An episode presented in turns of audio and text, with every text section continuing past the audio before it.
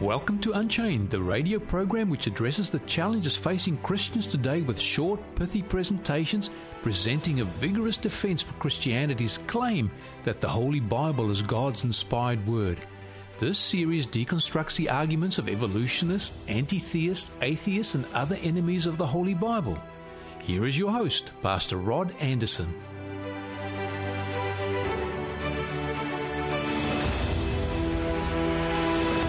Hi, I'm Rod Anderson.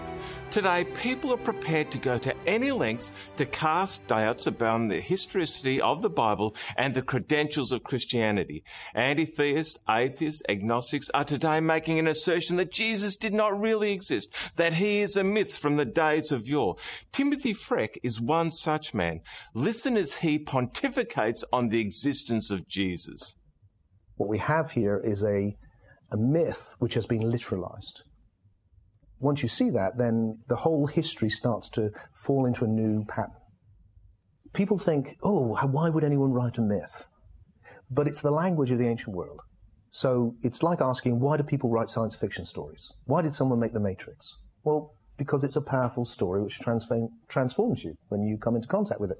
And it is made up of little motifs which have been taken from all over the place, put together in a new order. Well, that's what myth is in the ancient world. That's what the Jesus story is.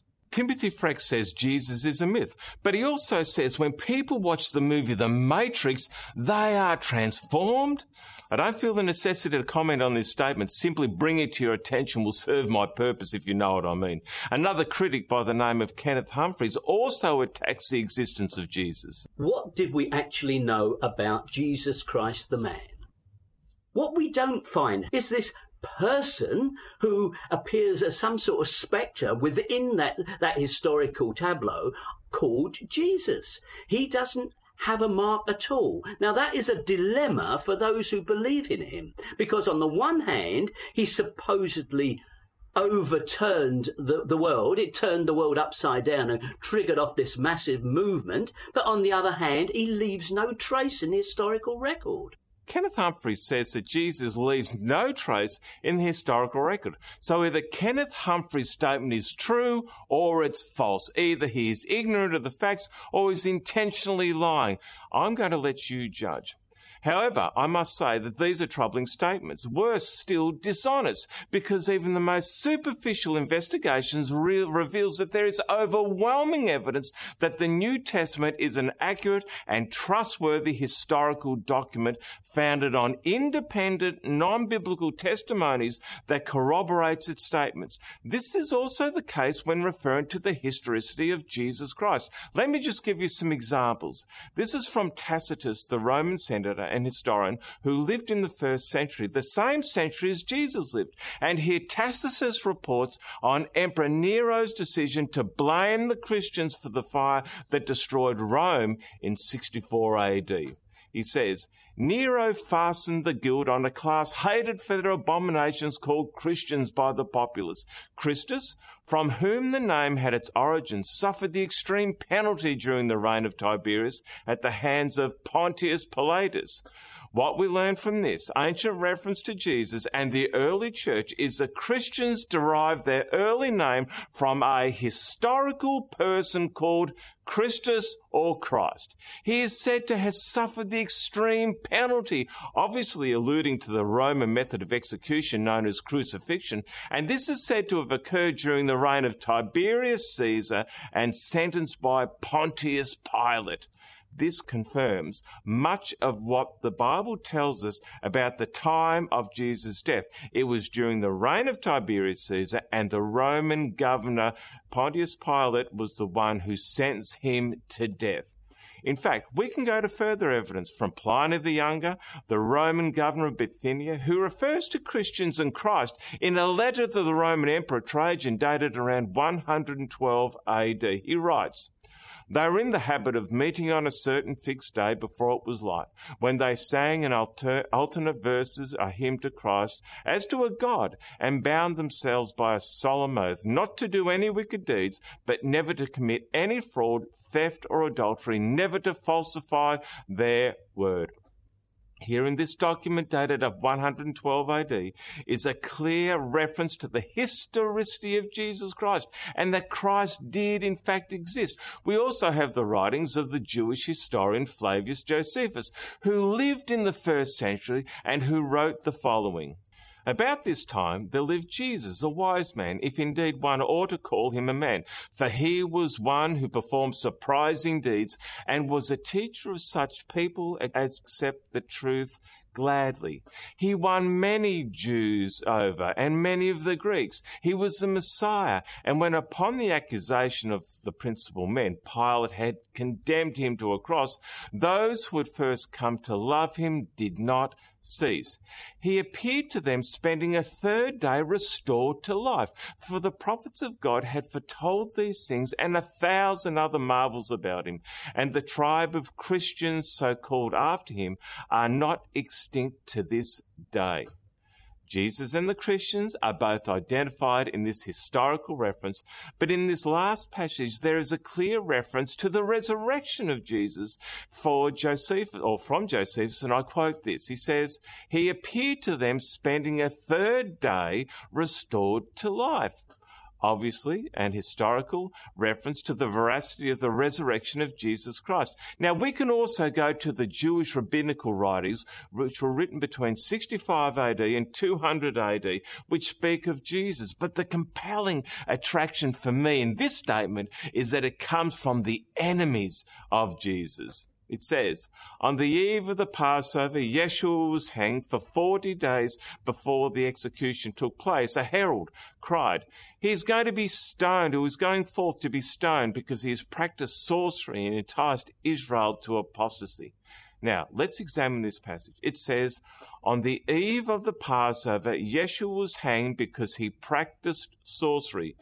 Yeshua is the Hebrew form of Jesus. But what does the passage mean by saying that Jesus was hanged? Well, this is a reference to Jesus' crucifixion. This document of the rabbis tells us why Jesus was crucified. It was because he practiced sorcery and enticed Israel to apostasy. It's interesting to me that both accusations have close parallels in the New Testament. The charge of sorcery is similar to the Pharisees' charge or accusations against Jesus that he cast out demons demons by Beelzebub, the ruler of demons, in Luke chapter 11, verse 8, 18. In fact, this charge actually confirms the New Testament accounts of Jesus' supernatural miracles. That there was just so much evidence. There was just too much evidence in the first two centuries to deny it. Likewise, the charge of enticing Israel to apostasy parallels Luke's account of the Jewish leaders who charged Jesus with sedition before Pontius Pilate in Luke 23 verse 1. Again, this charge corroborates the New Testament record of Jesus' powerful teaching ministry. Now, we could go to others who lived in the first two, two centuries who testified the existence of Jesus, such as Suetonius, Lucian, Celsus, etc., and even the fourth century emperor Julian. But the question that I want to ask you now, was Kenneth Humphrey's statement true or false when he said Jesus leaves no trace in the historical record? No, this is absolutely false. And he intentionally ignores the clear testimony of historians. And the trend among atheists and enemies of the Bible today is their attempt to rewrite history, to fabricate the facts to suit their bias and intentionally mislead others. But you don't have to be misled or deceived. And if you go to YouTube, type in my name, Rod Anderson, and the title, title Seven Mind Blowing Prophecies, and there I give vital evidence for the historicity of Jesus and the evidence for for the inspiration of God's holy word, the Bible. Additionally, I want you to have a free 25 part series of Bible reading guides called the Orchard Faith of Jesus Study Guides, which will fast track your understanding of the Bible. And all you have to do to receive the guides is send me an email with your name, postal address, and phone number too info at theorchardmelbourne.org.au. That is info at theorchardmelbourne.org.au or go to our website, theorchardmelbourne.org.au and go to the tab mark contact us and follow the prompts and you will have them in no time at all. Well, our time together has ended again far too quickly, but remember this the truth has nothing to fear from investigation. I'm Rod Anderson. Goodbye for now.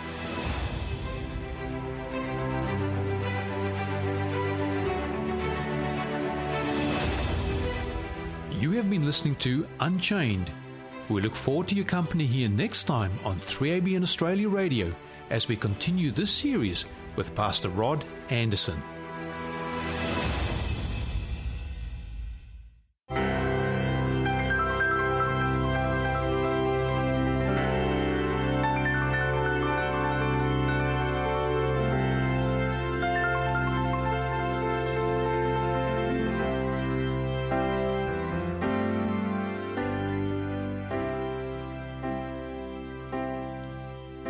Go ahead. Drive the nails in my hands. Laugh at me. Where you stand. Go ahead. And say.